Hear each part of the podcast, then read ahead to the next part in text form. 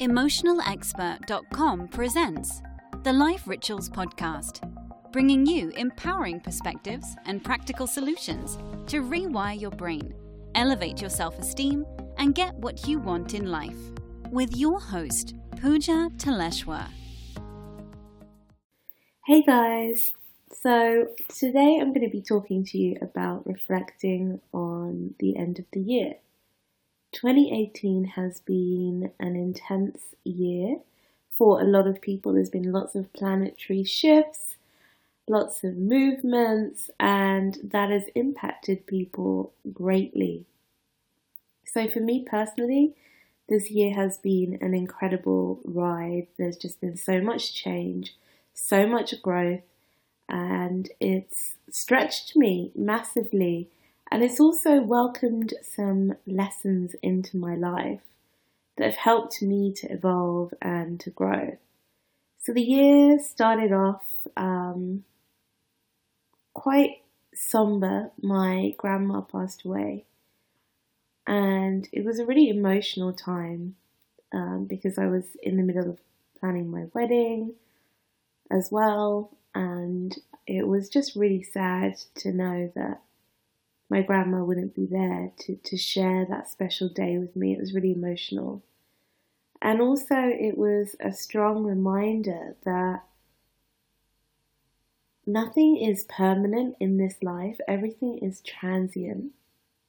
No one is invincible. None of us get out of this life alive, right? So it reminded me to be truly grateful for the people around me in my life, to be truly grateful for all the things that I can experience and the things that we can often take for granted, like just having our health, uh, being able to go and have a cup of tea with our loved ones and, and spend time with them. So that was uh, a real kind of wake up call for a lot of us, and um, and it just reminded me of how important it is to express that love and that gratitude to the people in our lives while they're still here in front of us because none of us really know what's going to be happening tomorrow. The next big milestone for me this year was getting married. And that was a huge change for me because my husband and I hadn't lived together prior to getting married. So there was a real adjustment in us moving in together and also my role of how I was showing up um, in this marriage. My identity massively shifted from being a girlfriend to being a fiance to being a wife. And I think a lot of us women we kind of grow up with this idea of how a wife should be. We're programmed from a young age that, you know, a wife is someone that is at home and she makes the house beautiful and she cooks and she's maybe a bit more submissive. And these are the kinds of things that we've been programmed to believe. And there's lots of traditional things as well there's lots of traditional roles, even as a daughter in law, the expectations that maybe your in laws have of how they've imagined their daughter in law to be. So there's a lot of um, emotions that, that come up during that process. And it really made me question my role in the relationship.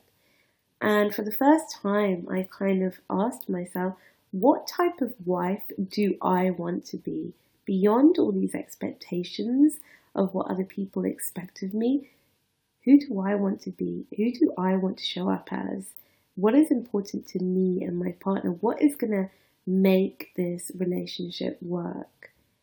And lining up that vision with his vision and his idea of how he wants a wife to be. And so we had to kind of set almost some ground rules and and set some expectations where we're both doing chores together. And maybe how I like the house is different to how he likes the house to be. And we're compromising on decor and the house and adapting to each other's routines and being in each other's space and me showing up for things that are important to him in his life, him showing up for things that are important to me in my life, us understanding that precious limited time that we have together and how we want to make use of it. So it's been a real learning for me. Um, marriage is, is not something that is like the fairy tales and as easy. It's work. It takes a lot of commitment, a lot of patience, a lot of compromise, and really having this respect for each other and honoring of each other's needs and wishes and aspirations. So that has massively stretched me. Also, another thing that I found interesting, especially when we're thinking and tying this back to the aspect of self esteem, is just observing how I respond to certain situations. It, I found it really interesting to actually observe that there were times where I was responding to him in the way that maybe my mum, I saw my mum responding to my dad when I was growing up and the dynamics in their relationship. And I realized, oh my God, I took a step back and I was like, whoa, this isn't even me. This is me just kind of living out this programming of how I've seen my parents uh, behave in a, in a relationship. And it's been the same with him, where there's times where maybe he's acting in the way that his father acts, and he's had to step back and think, okay, whoa, this this behavior, this this trait doesn't even really belong to me. I'm just playing out this role. So it's been a really interesting uh, level of growth for us both. And there's been highs and there's been lows, but we've been able to navigate through it. So when people say the first year of marriage is really difficult, I can totally understand why, because although we've been together for five years, it's just a totally different uh, dynamic. And so that's been a real, real level of growth for me. The other lesson for me has been more about, you know, my goals, my purpose, and my passion in life and really having the confidence and the courage to just go after what it is that I want. I used to spend years starting things, dropping the ball, starting things, dropping the ball. And it was just because my self doubt got the better of me. I allowed my fear and my doubt to overtake my ultimate passion and goal in life. And I think that happens to a lot of people a lot of people they have these dreams, they have things that they really want to achieve, and they hold themselves back because in order for them to achieve or attain that goal, it means that they have to show up differently and they have to reach deep into their fears and overcome those fears. And every successful person, no matter what they've achieved, has had to overcome these same fears, these same doubts, and have the courage to just move through them. And that's a part of the process. I think sometimes people think that when these things come up, it's actually a sign that they shouldn't be going after what they want because it's just too scary. But actually, that couldn't be further from the truth. In fact, it's more about understanding those fears, understanding where they come from, releasing those fears, and realizing that you can actually change the course of your direction in life if you're willing to do the work on actually clearing them. So that's a really important lesson that fear doesn't mean run away in the opposite direction. Uh, and it just actually means that it's an opportunity for you to grow. And if you have the courage to move through it, then really anything is possible. And there's so much support that you can find around you that can help you to move beyond those fears. And if something is making you feel a bit uneasy, in which is linked to the goal that you want to achieve, really explore those thoughts and explore those feelings and get a, a deeper understanding of where they stem from. Sometimes those fears, they don't even belong to us. They can be the people around us, their fears, and they're projecting their reality onto ours. But it doesn't have to be that way.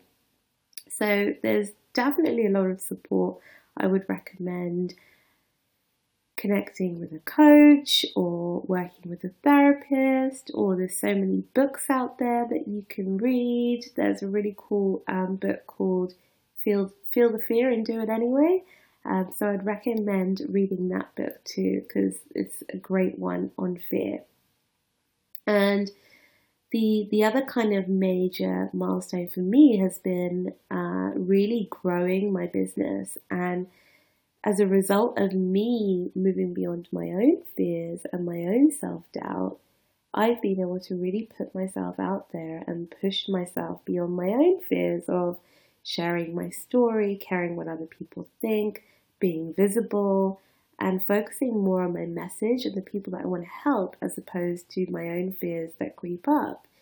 And I think everyone has their own fears, and the more that you evolve and grow, the more that you start to recognize these fears creep up. But you start to have a resilience to it.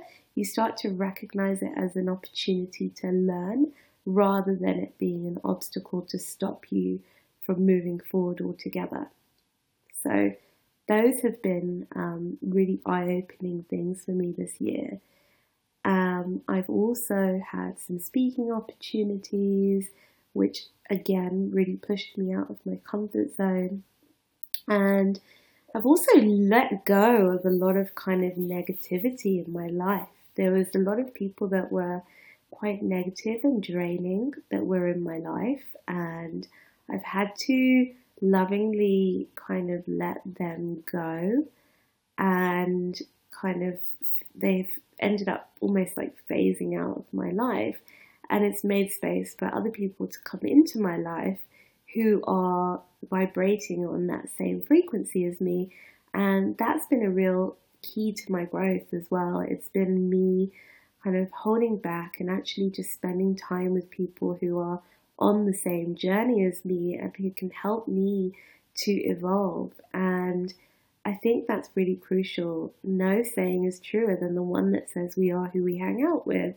And so just spending more time with people who lift you up rather than spending time around the energy dra- drainers, the vampires who pull you down, has been a real lesson for me this year. And the the other thing that was like a real shock for me this year was my job. So by day, when I'm not doing my healing and working with my clients, I work in marketing. I'm a copywriter. And so I had this great job, head of a department, managing a team, creating lots of content, and it, and it was great. It was like a global company. But I found myself getting really drained by this job. There was just this constant level of pressure and it was in the tech industry, so it's really fast moving. Everything kind of changed on a daily basis. And there was just a lot of work, and it was really draining me and my health. And it was a real kind of wake up call for me that I just can't thrive in that environment, and it's not linked to my end purpose of what I want to achieve in life. And so that was the real kind of realization for me. And so I set this intention of if I'm meant to be here, then let's just settle things down. And if I'm not meant to be here, then I surrender to you. I'm willing to let go and for something else to show up into my life. And sure enough, I got made redundant from the job. And it was strange because in that situation, I sat with my boss and he said, Look, you know, you aren't able to relocate to our Madrid office, and then that's where the operations is now kind of mainly moving to. And so, if you're not able to do that, then the only other option is to make this this role of yours redundant. And that was a real shock. I was kind of like, what? But also, I was very calm. When my boss spoke to me, I didn't react, I didn't get angry. I was very calm about the whole thing. And I knew it was because my intuition was would be leading me to something else, to the next step of my journey where I had been investing my energy and my focus and my time into, and I was willing to surrender.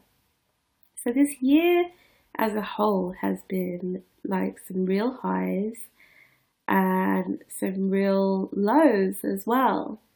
And it just has made me realize that life is all about change and embracing that change and allowing yourself to evolve through that change. As human beings, we tend to resist change because it's uncomfortable, so we're resisting that discomfort. But it's the one constant in life is change. And if we want better things in our life, then we have to be willing to embrace the change and welcome change, right? We can't have all of these new things and yet everything is going to remain the same also. So I would say that one of the key lessons and the learnings here is to embrace change.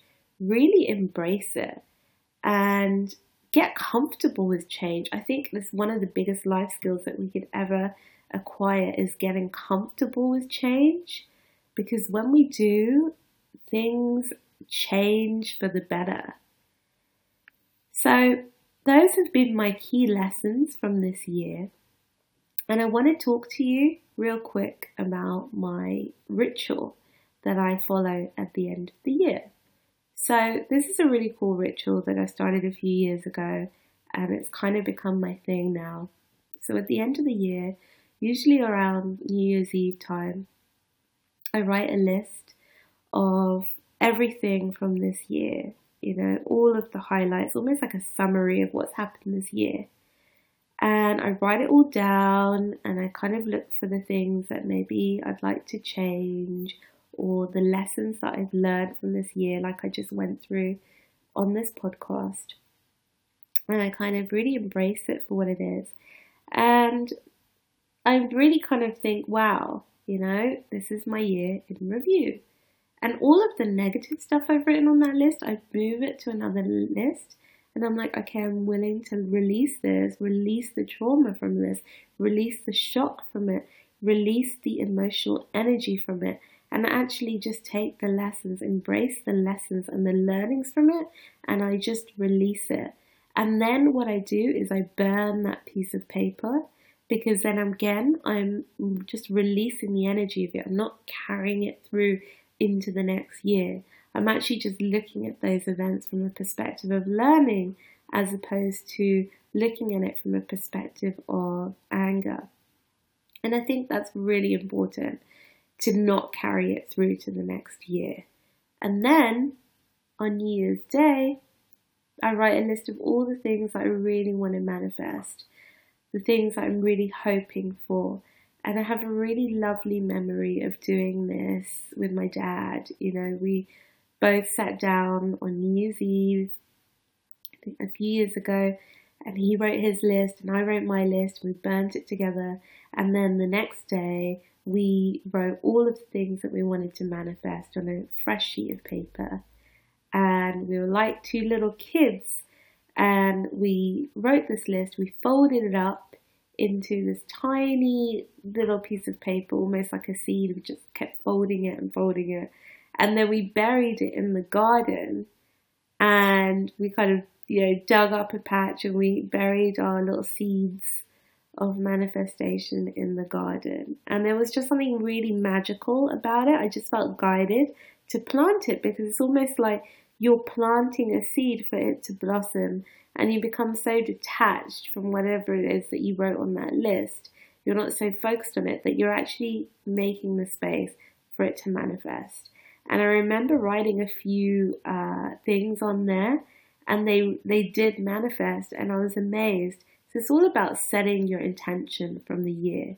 When you're reviewing the year gone by, you're also mentally getting an idea of what you want for the year ahead. And I think when we set these intentions, we really make space for miracles. So I hope you've enjoyed this podcast and be sure to check out my Instagram feed. My Instagram is at emotional expert and you can get more access to lots of cool content. I hope you have a lovely New Year's and wishing you the best for 2019. Take care.